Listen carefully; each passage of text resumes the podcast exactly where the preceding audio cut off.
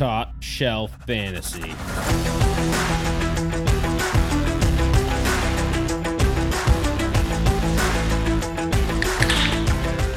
Hey, doing, Shelfies? Top Shelf Fantasy. Dow's, Scotty, special guest, Kyle O'Donnell, only one to beat the uh, beat the TSF crew in the listener league so far. Listen, we we do pretty well in the listener league. I think we won it like two or three years we've been running. Kyle, you really, I mean, listen, we're too we're too fucking good, right? So, listeners, if you're listening, take a peek next year. You can join and try and beat us. Uh, we are Top Shelf Fantasy. You can find us over on Instagram, Twitter, Facebook, uh, the TikToks, Top Shelf FNTSY uh, on uh, on the old intranets at uh, topshelffantasy.com. You can find us there. This podcast 218, Wednesday, October 5th, heading into week five of the NFL season. And boy, oh boy, this does not look like the 2022 season I thought we were uh, going to have. So uh, we got some news, some surprises, and some busts to go over. So how you guys doing? Pretty good. Midweek. This is I'm exactly what fantastic. the doctor ordered. You know, get a podcast in before Thursday night football. Yeah. Yeah, Yeah. getting pumped. That game's right down the street from me, based out of Denver here. And I just looked at that matchup there, uh, Tom, Scotty, and, and Dow's there. So uh, I think I pulled off a lucky one. Definitely some luck component to fantasy football alongside the statistics. But uh, that was the week Devonta Smith blew up. Josh Allen popped off per usual. And uh, surprisingly, CEH had one of his lowest scoring weeks, but still was in double digits. So And then you scored 68 points the next week. and then and then nobody Looking showed now. up. Yeah, I mean Najee's getting vultured by Kenny Pickett. Uh, you know, whatever excuses you want to throw out there. James, the whole Jacksonville offense disappeared. called Um, that. I'd like I'd like everybody to remember. I called that on all of my uh, start sits. Did you Do not play anybody against Philly. Philly's so Yeah, good. Philly looks legit. Yeah. Philly looks good. And uh, I know we have like a bunch of stuff that we're going to talk about, different news, and I'm sure we're going to go down a bunch of different avenues. So um, we can let's starting to jump into the news, and then we can kind of start going down that way and going off on our tangents there. So I think first piece of news, um, you know, we're in New England, we're selfish. Mac Jones is practicing again. Um, it, it says he's pushing to play for Sunday versus Detroit and I was I was texting the group chat and I was like, dude, the way Mac Jones looked when he was coming off the field and the reports we're getting, he he's either a massive pussy or somebody's lying. Right. I mean, that dude looked like a five-year-old got kicked in the face with a soccer ball. Like it I, I'm watching and I'm like, dude, that he broke his ankle. Like you nobody nobody cries that hard if they didn't break their ankle. So I don't know what you guys feel about that. I mean, huge upgrade for the pass catchers, but we'll see. We'll see. I don't know that. Yeah, is- I, I don't think he plays Sunday. They're playing Detroit. I know Detroit's been pu- putting up points, but their defense has sucked too. So it's like if there's a game for him to miss, and I know he's in practice now. He looks better than last week, but last week he was on one foot. So anything's better than you know the previous week. But I heard he's still like very limping when he walks. Like if you have Hutchinson coming after you and, and you can't be mobile uh, like at all, you're fucked. Like he's done for the year. I I think he should just sit down again. Right. The worst thing that can happen is that he plays too soon and re-aggravates it, and then we don't see him again for the rest of the season. But for me, with Hoyer probably out with that concussion that he sustained in the previous game, it might be one of those situations where Zappe is our quarterback and Mac is dressed on the sideline as the emergency backup, uh, just to have a warm body out there. And, and if it does boil down to it, he's turning and handing the ball off. But if that's the case, you, I mean, you're certainly not starting him. Like I wouldn't start him even if he's a full go you Oh, know, active, no. supposed to be the starter. It's just too risky. And it, I mean, doesn't really matter because he's not putting up startable quarterback numbers anyways. But for the pass catchers, like Tom mentioned, DeVante Parker finally got in a rhythm with him. So if Mac's out, I consider playing Parker again. If or sorry, if, if Mac does play, um, Kendrick Bourne's a non-factor. He's really screwing me on my on my sleeper of the year. Uh, um, very very upset about that. I really can't get over it. The tight ends suck. It, it's Uh, Matt there's- Patricia. there's- there's just there's not a lot of startable players for or startable pass catchers in New England, anyways. So even though they take a hit, it's not like it really matters. And we saw last week, even without Mac, both running backs got it done against Green Bay. So uh, nothing really changes. Play the running backs, sit the pass catchers. Don't play the Bailey Zappe unless you're an idiot. That's it. Yeah, hundred percent. I think uh, for me, it was funny to Tom's point. I mean, him coming off the field with that extreme pain on his on his face, having to be carried by two of his teammates or trainers, or I quite can't remember who it was specifically, but I thought it was going to be another Jordan meme. You know, the hope is that Mac Jones balls out a little bit more mature into his career and wins a couple ships, and then we'll we'll have a, a Jordan meme in the making with with his uh, pained face. But yeah, I mean, I just agree with everything you guys said. The running backs are definitely the ones to own here in New England for the foreseeable future, and even probably after Mac returns. Um, I know Scotty loves to get into snap shares there between Harris and Rhamondre, but uh, yeah, pretty much. Jonnu Smith leaving too. I mean, I wonder if that's going to have any real effect. Yeah, it's week to week. He's labeled doubtful too on most of the apps here, so he ain't playing. Not that it matters because like the tight ends have been so bad. Like I'm a Hunter Henry Miserable. guy, and it's like at, at least if Hunter Henry's doing completely dog shit, give me Jonnu Smith doing something. Neither one is doing anything. We're paying him, I don't know, twenty A million combined bucks in thirty total. million. Thirty million, yeah. Yes. Sorry. Yeah, uh, that's just crazy. But um, on to Lions news. Amon Ra, DJ Chark, Josh Reynolds all missed practice. I'll put in D'Andre Swift as well. Is still missed practice. Um, and then Dow's that you put here. James Jameson Williams, um, no timetable to return, but he can come off IR. The 21 day window starts today, right? Yep. Yeah, as of today, he's eligible to return, but Dan Campbell's saying not until after the bye, which so far, Dan Campbell's proven to be one of the coaches you can trust. He said D'Andre Swift is going to be out until after the bye, and D'Andre Swift looks like he's going to be out until after the bye. So for the time being, I'm taking him at his word.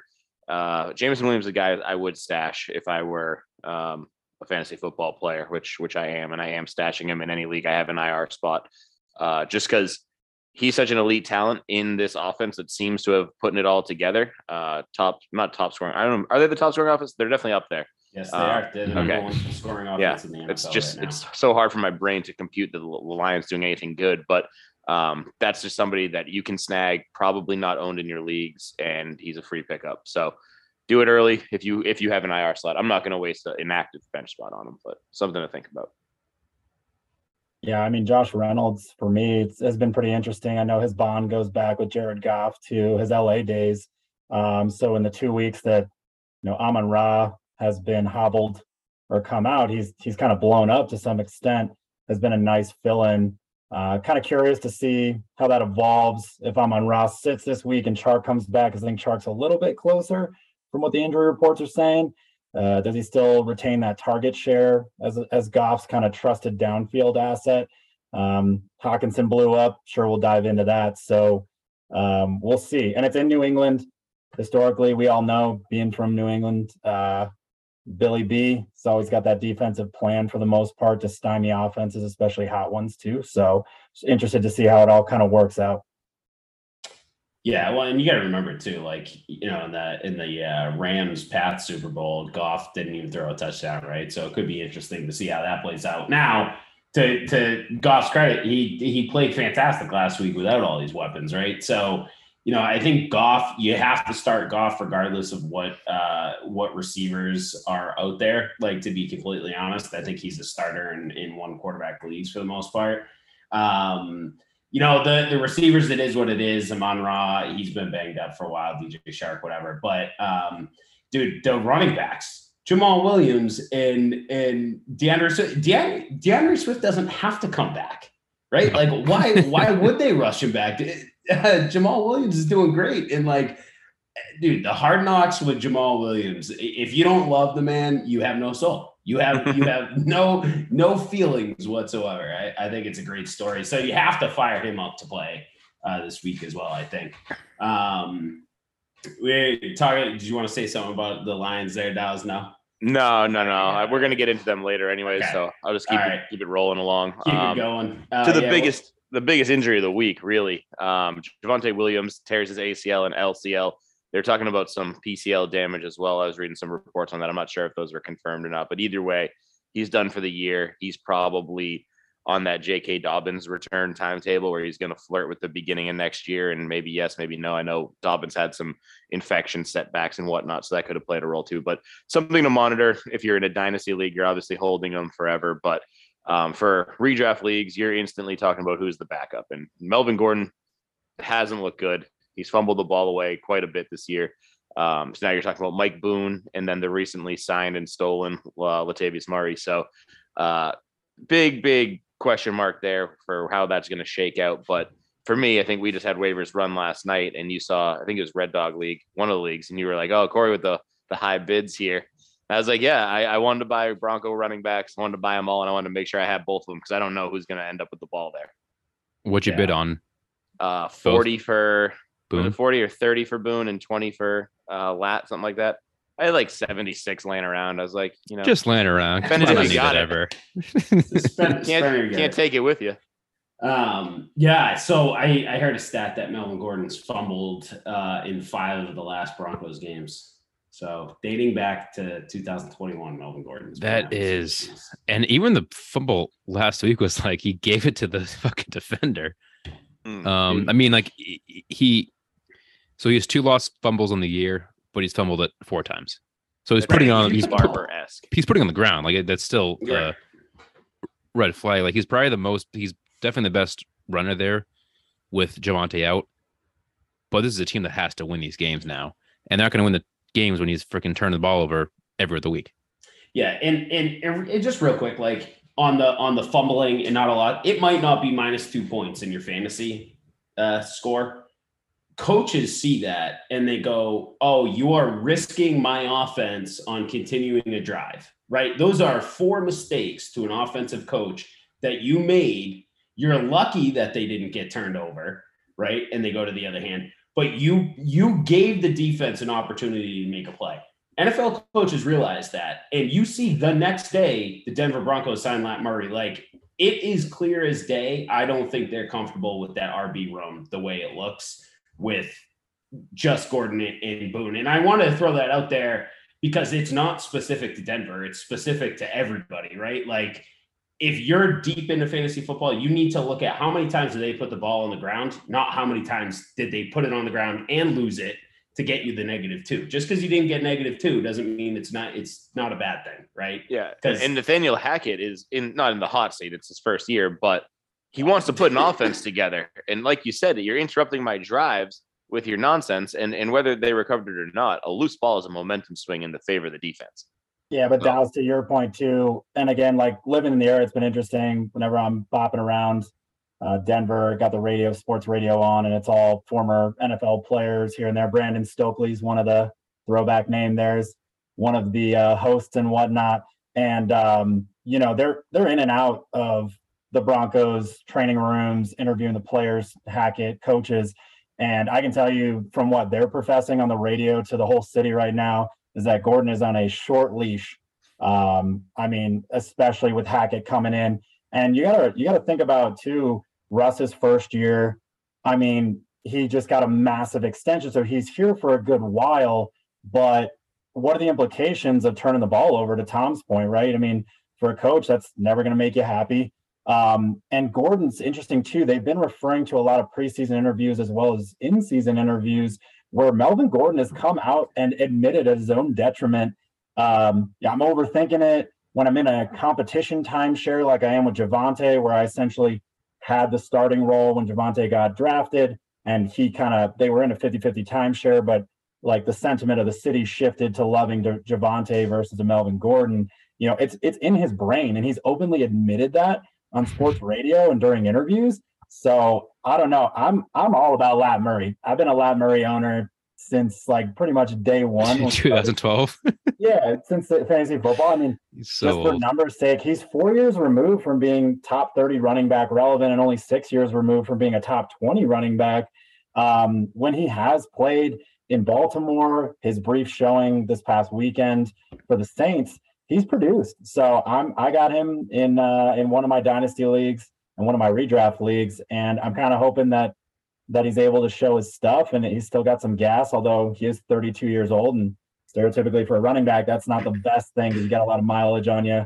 And uh, you know, young guys get injured. So we'll see how his body holds up, but it'll be interesting to see how it shakes out, especially tomorrow night. This is an old backfield. It- Gordon, Lat, Boone's Boone's probably pretty old. No, I think Boone's, he's uh, I mean, no, 25, Boone's probably pretty young. All right, all right. So, Oh, he's like 20, So- yeah, 27. but Lat and, and Melvin, and I thought the Lat being stolen from the Saints is kind of funny. I'm like, did they actually put him back in the practice squad the, the day after he freaking dominated? They, We, they like- screwed that up that bad. Like, they- Why wouldn't you have put like Ingram on the practice who squad, who right? who also has two lost fumbles on the season. Like he got pretty much like taken over because of that. But going back to your top point, Tom, real quick, the OC or the coach he sees the fumbles. Russell Wilson seeing those fumbles, he's going to be more pissed than the coach. He's probably has m- more say than Hackett does too. Being like, hey, I want this guy on the field over Gordon. This is like this is my team. Yeah, if you And if Hackett's you're like, yeah, worried sure. about checking not? the ball wanna do down, like, oh, I'd love to use my safety valve to the running back. Oh, great, he fumbled it again. It's like, Right. all right, well then I guess I won't do that, and I'll just whip it downfield. And then Russ Wilson throws a pick, and he's like, that's because I'm too scared to check it down. This idiot stinks. Just throw it to Courtland Sutton. Every I mean, they do have Albert O, who's just been invisible in that offense, and everybody, Yep. you know, preseason Yeah. thought he'd be a top top 10, top 12 tight end with upside.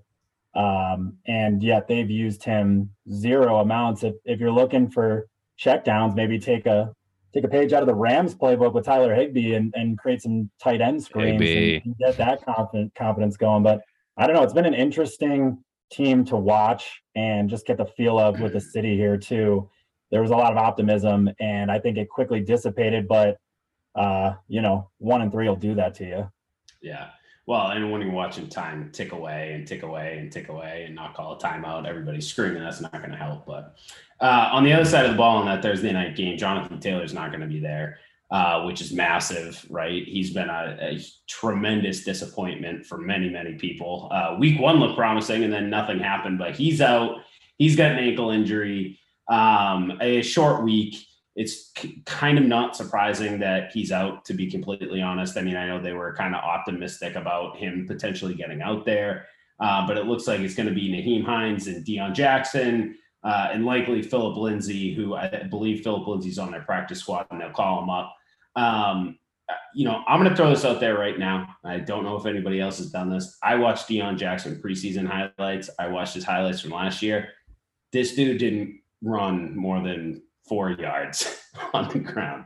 Like I would not auto pivot to Deon Jackson. Um, I think Hines is a better play because I think Hines, you know, he's he's going to do his best, you know, eight yard, uh, 25 or eight carry, 25 yard week uh, game, but he should be more involved in the pass field in, in the in the passing game because he has to be on the field, right? Like Jonathan Taylor's not going to be there to be running the routes. Nyheim Hines will be there running the routes. So I think Hines is a good play there. But yeah, I, I mean, I know Dawes, you probably have a different take on it because we kind of were spitting back and forth on Deon Jackson, but Yeah, Deon Jackson is 23 years old, six feet tall, 218 pounds, runs a 4.32. I'll put him on the field if he's got a full time role.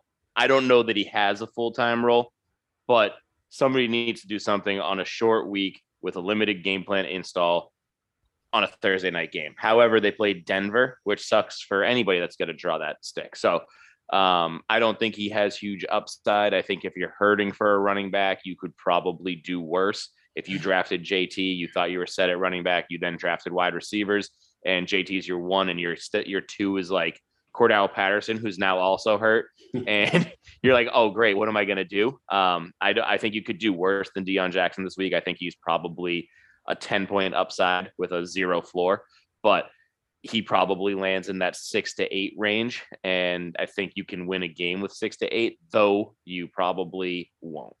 So those are your options. I mean, what about I- that offensive line though? Like that's my question. It's not necessarily even the running backs. Obviously, JT, the elite talent, was probably the consensus number one in his average draft position in the beginning of the year and hasn't held up to that. But you know, the talent is immense and it's there. That offensive line has looked abysmal, and Matt Ryan's ability to command that offense has been a deep struggle. I mean, I know uh, myself and Scotty have some shares of Nyheim Hines in in some of our co-managed leagues, and uh, you know, I urged I urged him to uh, to to let us slot slot Nyheim in there over, I believe it was Zeke Elliott one of the weeks. It didn't Uh, matter. It was like five and four points. My God, though, but the, it's just rough. I mean, even even without Michael Pittman and Alec Pierce playing the wide receiver one and two for Indy two weeks ago, Um, I mean, all all reports were that Nyheim Hines was going to have to be involved and and get a large target share.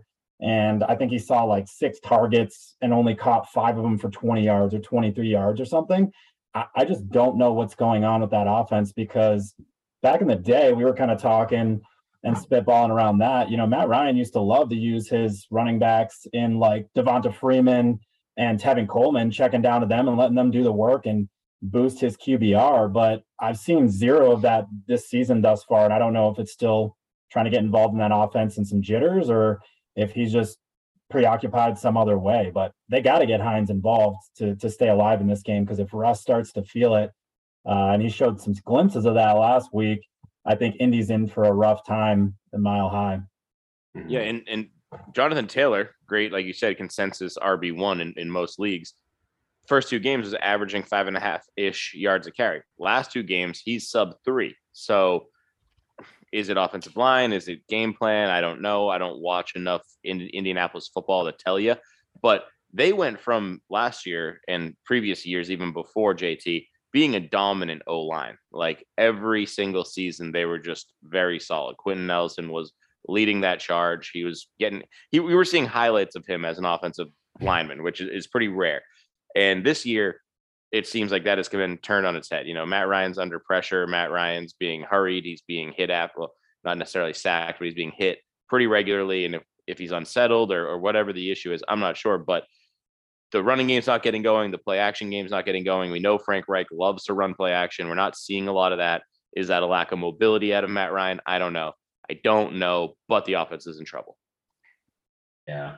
And I just want to real quick add to this. I think I honestly think it's Matt Ryan. Like I think Matt Ryan's inability to push the ball down the field is allowing teams to just stack boxes. And that's that's why that offensive line looks crappy. I mean, if you go, I know people hate Carson Wentz, but Carson Wentz can make plays, right? They might be sloppy and they might be ugly, but he can make plays. Well, he takes chances, which is what you, you right. need in that offense. And Matt Ryan doesn't. So when a defense knows you have a quarterback who's just trying to manage a game and not not try and make a play, right? And not try and win your game, it's easier to defend, right? And I and I was a huge proponent of Nyheim Hines too, Kyle. Um, but he's not getting targets, but he's running routes, right? And in, in order to get a target, you got to run a route. So that's that's kind of I think the thought process there. Um, but yeah, I don't know. It, it it's it's a, it's a black cloud over Indy right now. Um, I know Dawes, you mentioned too, like Cordarrelle Patterson. He heads to IR, so he's out for four weeks. And this is another one. I think we have some other news pieces we can kind of fly through, but I think we got to spend some time on this because uh, Caleb Huntley and Tyler Allgeier huge waiver pickups for a lot of people. Now, now what are you doing? Right. So now they're looking to potentially split the carries. It sounds like um who's it, Damien Williams or uh yeah, yeah Damien yeah, Williams. Yep. Uh, I always get him and Darrel Williams mixed up. Damien Williams could be back by week six. So now you potentially in two weeks, in one week after this week, could have three healthy running backs in the backfield that are not Cordarrelle Patterson, and you have to make a decision on who's it going to be. I don't know. I just don't know how you play this game. Like, and if you picked up Huntley and Allgeier, do you play him? Right? Like, I think that's right. the question we have to answer. They play the Bucks. Play? They yeah. play the Bucks. The also, they play one of the hardest teams you can do it. And like I said before in our Slack channel, it could be a one week play if if you pick the right guy. But if you pick the right guy, is that guy is going to go 10 for 35 and hopefully a score. And then w- week six, Damien's back. Then it's like, all right, now what do I do? Right. And that was the logic that informed my overspend, in quotes, if you will, on the Bronco offense. Like, that's a year long redraft play. I can get on board with spending up for that. I can't get on board and redraft spending up for a four week play. If you're in Dynasty and these guys are out there, I'd I'd spend a good amount to grab Huntley, Allgeier. Those are fine picks. There's young guys, good stashes but a four week max play until Cordell's back and a one and a half, two week play until Damien Williams is back and is the more talented, more polished NFL running back at this point in all three of their careers. I think Damien Williams is on the field. So you saw last week, uh, Cordell goes down and then Allgeier and Huntley split carries 10 10, but Allgeier kind of surprisingly got more of the receiving work and, and, and did some damage there. So if they're seeing that and saying, okay, we'll put him on the field and passing downs, great. Then that means that Huntley's not out there, which that used to be a, a strong component of Huntley's game. So if he's lost that already, man, I, I, I bounce this back and forth in my in my mind over and over and over again to the point that I decided I'm not bidding on Falcons running backs. And to add in Scott's point, they're playing Tampa Bay, so this week's not going to be fun. Yeah, for sure. I took Allgeier in uh, in our dynasty league. I thought I got, I think I got a pretty good deal on him. Got him late, I think in the third round. Although I think I got him right after Scotty took Dameon Pierce. No idea how he Ah. felt. So uh, probably didn't win right. out on that. But um, yeah, I'm a big Allgeier fan. I mean, he was a stud at BYU. When you go watch his college tape, um, he's obviously you know extremely fast, quick, and stocky. The, a shorter guy, but uh, definitely has got the muscle to drive the pile. Saw that on one of his effective runs. Um, I think to Dows's point during the game against the Browns this past weekend, where he drug a defender probably seven, eight yards. Um, you know, again to Dow's point, they each got 10 carries, both Huntley and Allgeier, and um, Allgeier had the you know 8.4 yards a carry uh, versus Huntley's 5.6. Both of those are going to definitely fly in the NFL, but it's only a small sample size. So, um, you know, it's going to be interesting to see Allgeier probably get the first crack. I think that's the consensus, but Huntley will be heavily involved. And then, yeah, it's a it's a toss up because Damien Williams came on strong at the end of the preseason before he got injured. So to see how that all shakes out over the next, you know, three to four weeks until Patterson's back will be very interesting. But I concur with, you know, all you guys as far as get as many shares as you can where affordable with Allgeier and Huntley and see how it shakes out. If you can spare it on your bench, probably not practical, but there's been a lot of injuries across the league as we've already discussed and we'll continue to discuss. So why not take a shot? You know, you've got that fab money. It's not going to last till the end of the season. It's not going to do you any good to burn a hole in your in your uh, theoretical fantasy pocket. It's my take on that. I was talking to uh, our buddy Dicky about this because like we're in a league together too. Like, all right, who do we bid on in dynasty? Who do we bid on in redraft? How much do we do it in each one? And all these guys, you know, Boone, Lat, Deon Jackson, Huntley, Allgeier. And I'm like, this is one of those weeks in fantasy where you bid up big and get the guy. And you're like, fuck, I wish I didn't get him. I feel like it's it, it- it's kind of like this. Like, did I bid on Allgeier in a league and get him? Yes, I did. Am I going to play him? Like, damn it, I'm probably not going to. Why'd I waste 25 bucks? Yeah. Yeah. It- But, it's I mean, Ty I'll Johnson all over them. again. Exa- yep, exactly. Hey, if it if it makes you feel any better, you know who else went to BYU?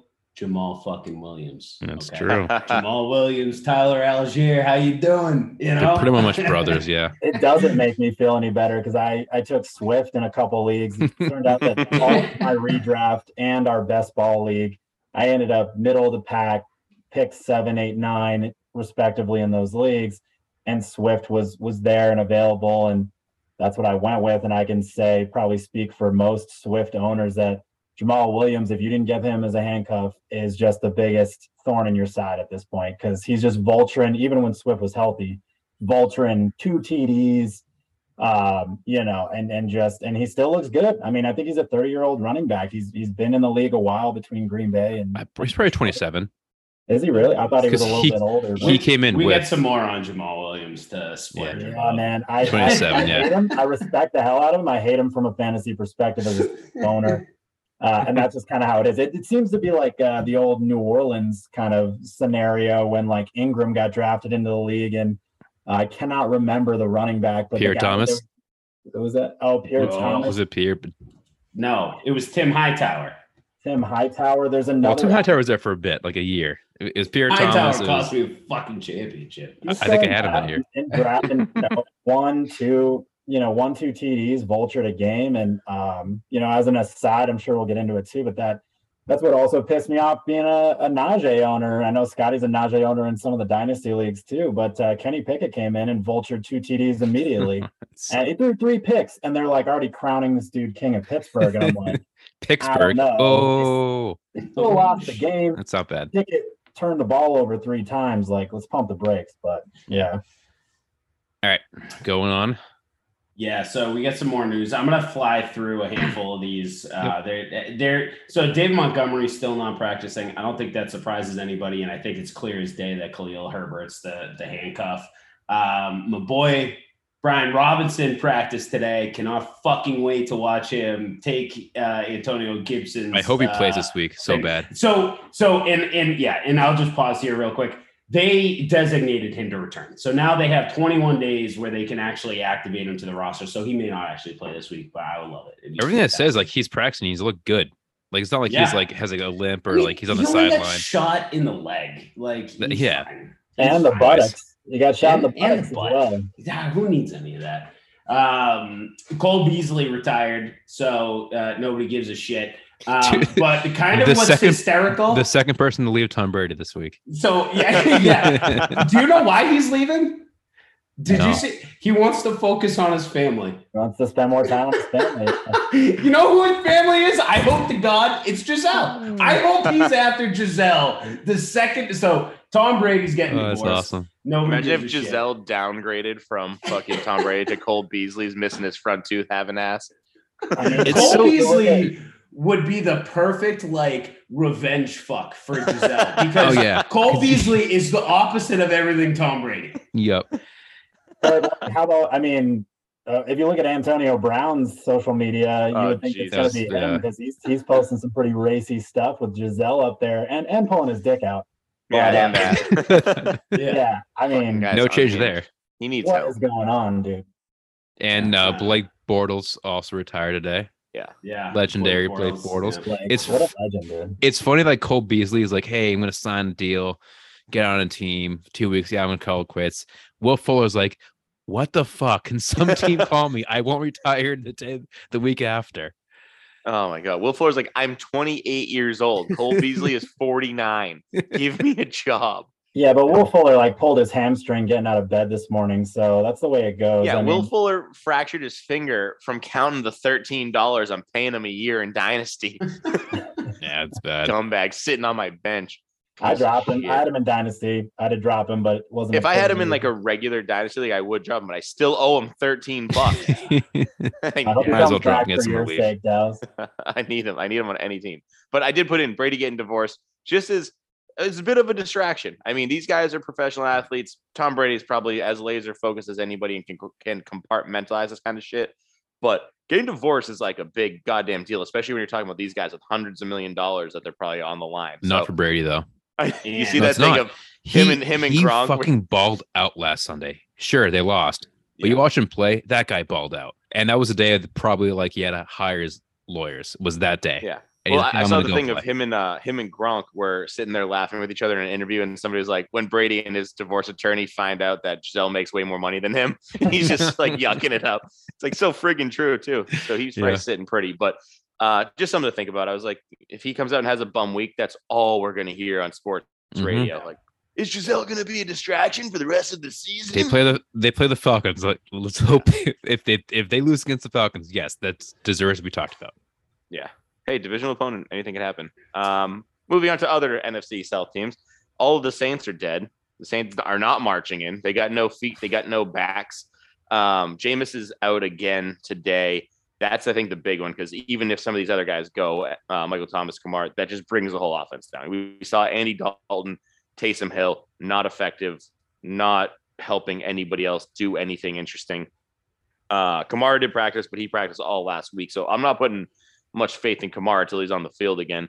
And then Michael Thomas, we were told it was a non-issue, and then he's a scratch on Saturday. It was I should I said surprise scratch, but it was like Saturday night. So Yeah, but his injury, what was he out for?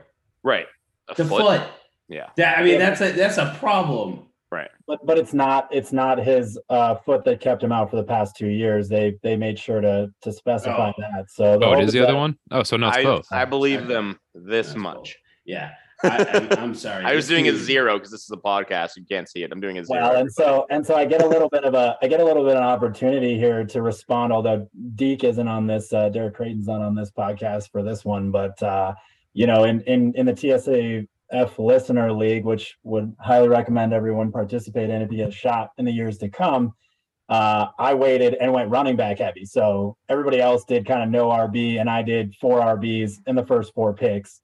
Um, and that left me with my top wide receiver being Michael Thomas. And so it worked out for the first two weeks, and now I'm just kicking myself. Uh, DJ Chark's in there too. Like had high higher upside, but his floor is atrocious. And you took the the riskiest, ris- like I didn't mind the I did, didn't mind the you know the process, but the, every time like MT, he picked Mike Sharp, like Gallup. I mean, Michael Gallup being on IR. I mean, Was- hey, it was all Was upside Kevin of the White not available? Like No, we took him. No, I mean, I really like the way that that your guys' uh, draft and it turned out. It was balanced, but just figured I could try and mix it up because we all been through so many drafts. And uh, I mean, we'll still see. There's still time. Uh, like Najee and, and Aaron Jones. Uh, ETN was a reach, not knowing that James Robinson was going to come back and be the true RB one. I really had a lot of hope that uh, they'd be in a lot more passing positions, but uh, Jacksonville up until this last week has looked highly competent. Um, and that Hey, offense. let's save that. We got some J some uh Jay Robinson talking a little bit. Oofda, yeah. Ta- But I'm right, we got uh. Landry. I've of note too. Landry did uh, practice in a limited fashion today, so I'd imagine he's back for this next week, and maybe that helps out. Um, Yeah. You know, if Jameis can't go, maybe that helps out the Red Rocket, but I don't know. The Red Rocket. Uh, Keenan Allen's still out with his hammy, so Ah, uh, I- it. I would expect him not to play this week. Um, I don't think Keenan Allen's playing until Keenan Allen gets a full weekend. Uh, Kyle Pitts, and that's the hurt. problem because he just flared it up again. So you're like, you were bad, you're coming back, and then you get hurt again. It's week five. Now It was four weeks to get weeks out. he got hurt. Yeah. Well, That's not good. it's Back to just hammies. Yeah, Kyle, Kyle, Pitts. Pitts. Kyle Pitts uh, has a hammy. He probably Kyle Pitts is hammy. faking a ham me No. because he sucks. Yeah, Dow's, Dow's froze up. Dow's is freezing up. But I yeah, think every he- time he Dow's like sucks. it's angry. The the, the comp's Nope. like, yeah, Dow's, I'm cutting you off. It's a, it's Damn a it. censorship. It's Yep. the censorship of Zoom. Um. So yeah, I, I I didn't don't even know. swear. It's- They it's- said Kyle Pitts is faking a hamstring injury because he sucks. Uh, Rashod Bateman did not practice with a foot injury, so that'll be interesting to see what happens. He's had two really bad weeks back to back, though. So, um, uh, so we'll keep a we'll keep it an eye. Take on the other one. Uh, get what? Yeah, I just I like just read the last one. Yeah, you want you you can Yeah, shit on uh, him if you want. Kenny Golladay's not traveling with the team. Uh, knee slash sucks, and they're going. They're they're going to London. So Sterling Shepard goes down. Toney's out. Wan'Dale Robinson's out. R- Richard James is just you know Richard James. Golladay has one one more shot. Gets gets hurt, but I saw him play. like he is, he gets no separation. The guy, I mean, it just It- it- sucks because the injury that he had. Like, if Kenny Golladay doesn't have a speed, Kenny Golladay is not good. You know what I mean? Yeah, yeah, And yeah, Your, but- your speed's affected because of your hip. So like, it's it crazy sucks. too. Because do you remember last year when the Giants had an in for like a week long tryout and they still gave him all that money? Yep. So they saw Right. everything the guy could do. Like, no, there's still a role for him in this team.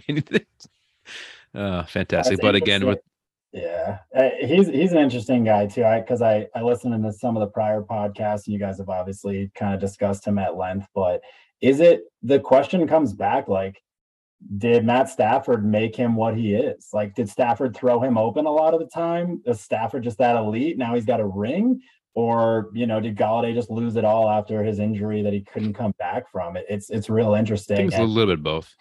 like as an aside, I mean, maybe he'll uh, he'll do opposite to what like the Russian hockey players did back in the day when they came over for a tryout in the U.S. and just that was that was their uh, defection essentially. Maybe he's just defecting to London at this point. He'll just stay there after the game. He's not maybe traveling. Catch for a bump. and, He's uh, that yeah. bad. He can't travel. There's, He's not there's no. going. He's not going. They're, they're he's not spending not 400 bucks on that on that plane ticket. You kidding me? yeah, yeah. You don't get it, you don't get that. Um, yeah. All right. Do we want to do the NFL headaches or do we want to jump to the early season surprises? Well, I think one of the biggest things you can skip the Bobby Wagner thing. Uh, the guys suing him. It's it was if you didn't see it, go on Twitter. Um, Yeah. just laid the guy the, it. the fuck out. But I think Tua being silent, have to kind of talk about for a, a bit. I know everyone saw the play. He went limp. His hands were just flaring around. His fingers. We talked about it in the pod the week before the, the whole time. Like, hey, this this guy shouldn't be playing this week. LOL. Like, but for for real, this guy shouldn't be playing. He's c- concussed, and he had he, he only had a neck injury though, or what a knee injury. They, they did everything Back. but back injury. Okay, yeah. and then Back. he he gets hit, and it didn't even get hit that hard. He, He hit rocked his head pretty hard. Right. Yeah. But but if you weren't concussed before, you wouldn't be doing that. Like he got hit like a like he get Yeah. hit and he'd be getting up and he go to the sideline and get, you know, concussion protocols. He got hit and he's he already had those symptoms. You're like Yeah. I don't know. Yeah, I- his I- body his body Well- shut off. I mean, it- either straight light switch. Yeah, well, and I think I think it was um that was a Thursday night game, right? Where he where he got hit like that, and he got hit on Sunday with the Buffalo game. So, like what Scotty's saying is that Buffalo injury never happens. His reaction on the Thursday night game is what it was on Sunday, but because he had two of the same hits, and Miami just like negligibly Four days uh, apart. yeah, like of course your body's just gonna be like, yep, no, we're gonna we're gonna tell you to fuck off now. And even Uh, on like the yeah. mildest of concussions, like four days, you're still like head ringing, I can't believe the ringing, league head let hurts, it happen. Body though. That's the only hurts. thing. Well, Dizzy. and they fired the neurologist like right away. Oh, they did. They're they're that. completely under investigation right now. And I don't know if you've heard any Mike McDaniel press conference, but oh boy, is he backtracking. Like Yeah. he is backpedaling. I would never do anything. He he could be fired. I was like, you literally just did do that. That- no, listen, I, I was talking to somebody about this the other day. Miami is the scummiest fucking team in the NFL right now, right? Yeah. With everything that went on with Brian Flores, all the stuff about Sean Payton and Tom Brady, and now there's two of them. They don't give a shit. They don't give a shit about rules. They don't give a shit about people. They only care about winning. And guess what? They You don't still win. Can't. You don't win. Still can't. And and I think it was it was either Kirk Herbstreit on that Thursday night or it was Collinsworth on one of the other primetime games. But it was somebody in the in the announcement booth, and they said, and I thought it was one of the best points anybody's made. It is the coach's responsibility and the organization as a whole to keep these players safe and off the field. It's also the league's responsibility. But these guys are trained and conditioned their entire lives to want to get back out there. So they're not going to say, I'm too hurt, keep me out of the game the coach has that responsibility to say i cannot risk another human being's life and mental well-being and long-term you know health just to win a football game It's, and it's the- that's the exact opposite of what we saw by them allowing him to play four days removed from what appeared to be a significant concussion again not Mhm. medical doctors but appeared to be significant oh, And you have a capable backup in Tua, right? Or sorry, in uh, Teddy. Teddy Bridgewater. I mean, who's succeeded in this league and also kind of excelled pseudo as a backup. I mean, this stint with Denver wasn't too too good, but the Saints, you know, he was serviceable for the most part. But he came out and he looked. I thought he looked pretty good, honestly. I think everyone's immediate fear was like, does Tyreek Hill lose value? Does Jaylen Waddle lose value? Um, those running backs are a bit of a mess. Uh, I don't know if we'll get into that, but um, he looked like he can keep the offense rolling pretty proficiently, and obviously is a mobile quarterback. So I know I'm starting Teddy Bridgewater as a QB two in a super flex league, um, just because I kind of have to. But I'm also kind of looking forward to watching how that transpires. And then just as another aside, uh, so AJ Hawk, uh, legendary Green Bay linebacker, has come out along with a lot of other NFL players, OBJ included, and made a big stink about the playing surfaces of every single field in the Oh, the NFL. turf. I mean, turf versus natural grass, and even with like the London games that are going on, there's been a lot of comparisons because uh, those London soccer football stadiums um, have like five different fields underneath, I guess, which is pretty cool. They just got the technology to kind of spin it up, and it's all natural glass, and and uh, not sure the science behind it, but it's interesting because AJ Hawks take between like the Sherling Stepper, uh, Shepard injury for the Giants along with concussion injuries, um, he was like, you know, this turf isn't really soft and it, it, it doesn't really complement the human body, whether it's lower body injuries or getting slammed down on it. Um, and so a lot of these ex and current players are pretty adamant that the league just needs to spend what 10, 20 mil. That's that's a drop in the bucket for them as far as owners and start to roll out like natural natural grass. Um, I mean, I know if you compare it to other leagues, it'd be interesting to see how that works with like baseball stadiums and whatnot. Well, um, to don't- see if that's capable. Well, o- Oakland used to play on the baseball. Yeah, field, yeah. Right. So, so there's that. And actually, that's a really good point that you brought up. Right. We didn't talk about Sterling Shepard, but I saw a tweet and they're like, MetLife Stadium claims another knee. right? Yeah, like exactly. there have been so many non-contact knee injuries blown out at um, MetLife Stadium. career. It's right? like, what are you? Sa- Saquon what are you Barkley's entire career has been MetLife blowing out an ACL. Listen, if you don't have the money to go get it, just go talk to the New York State government, and I'm sure they'll give you something and fund you a, a stadium like Buffalo got. You Okay. mean the New York taxpayers, right? Because yeah, that's the way it works out. Well, yeah, I mean, whatever. But I still thought that was funny. Yeah, had the that, but no, it's a good point. Um, And yeah, well, I, mean, was we'll going to mention too to to re sod and grass a field. I don't know if you ever if you watched that Welcome to Wrexham show with uh, Ryan Reynolds and Rob McElhenney, to, who bought the soccer team. They had to do it at their pitch, and, and they were very very open about it. They're like, "This costs a million dollars, flat out, flat out, almost a million even." And a soccer field is usually 136 yards by 93 yards, so considerably larger than a football field. Um, and if we're talking about a million dollars to have Right. natural grass installed or you know installed and maintained and and whatnot at a stadium, that's a that's a drop in a bucket to these NFL teams. I think some Oh, of yeah, the, it's the pushback, sorry, Scott, some of the pushback that I've heard though, which is interesting because like compared to Fenway, right? Fenway is natural grass. They spend millions and millions a year because, well, one, it's a historic ballpark. It's always been uh, natural grass. But then some of the pushback to what like the ex and current NFL players were saying um, around this topic was like, well, football stadiums in the off season and current season are used for massive concerts. Like, I mean, I've been to a bunch of Kenny Chesney concerts in in my day at Gillette and out here at at Mile High at the Broncos Stadium. But the reality is that there's there's concerts at Fenway and all these other ballparks, uh, baseball parks with natural grass all the time. And like these people, these these lawn technicians, high paid, make way more money than I do.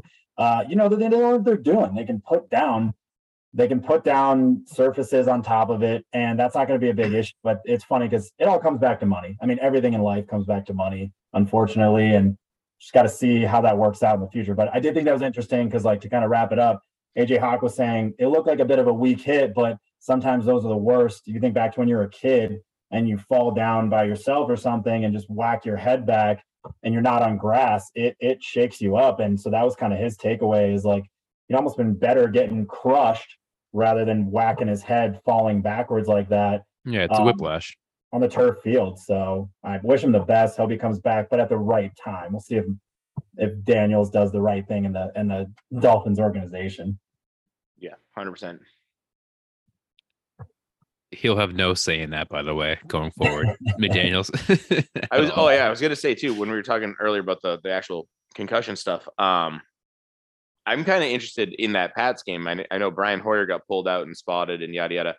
I'm I was thinking, you know, had this all not happened to Tua four days ago, does Hoyer, who looked fine, you know, what I mean, oh, like, just visual visually looked fine. Does he try to go back right back into that game and nobody really calls him out for it because again, you didn't see him falling down or whatnot. There's something I didn't like. I didn't think Hoyer's hit- looked that bad. I don't think it mattered in the grand Yeah, but at that point, I think Zappe was no- better. no team's like, I'm not taking, I'm not risking this shit at all. There's, I don't even know if no it was way. the team. I think it's the NFL is what is kind of my point. I think they said if anything looks suspicious, I think you saw all, it a, f- a few times in, in I forget these a- actual players, but who be plays like, oh, so and so's on the silent out for the game, concussion protocol. I'm like, yeah, that's definitely because of It the Tua seemed like it which got makes sense. It, it, yeah. it makes a lot of sense. And I mean, just for clarification, it was the NFLPA that actually fired that that uh, top independent neurologist. It was not the NFL. It was not the Miami Dolphins. It was the Players Association that made that call. So, I mean, to your point, Scott, totally agree with you. I think you're going to see a lot more sensitivity around any collision at this point. They're just going to pull them for safety's sake. The hope is for the player's safety, but it's probably more to preserve uh, you know, everyone's jobs around this at this point because there was a Yeah. huge misstep with Tua. I think we're all in agreement of that. Thank you, everybody. Thank you, Shelfies. Thank you, Kyle, for coming out and really supporting us. Uh, stay fluid, stay loose. Top Shelf Fantasy. Stay fluid. Stay loose. Thank you.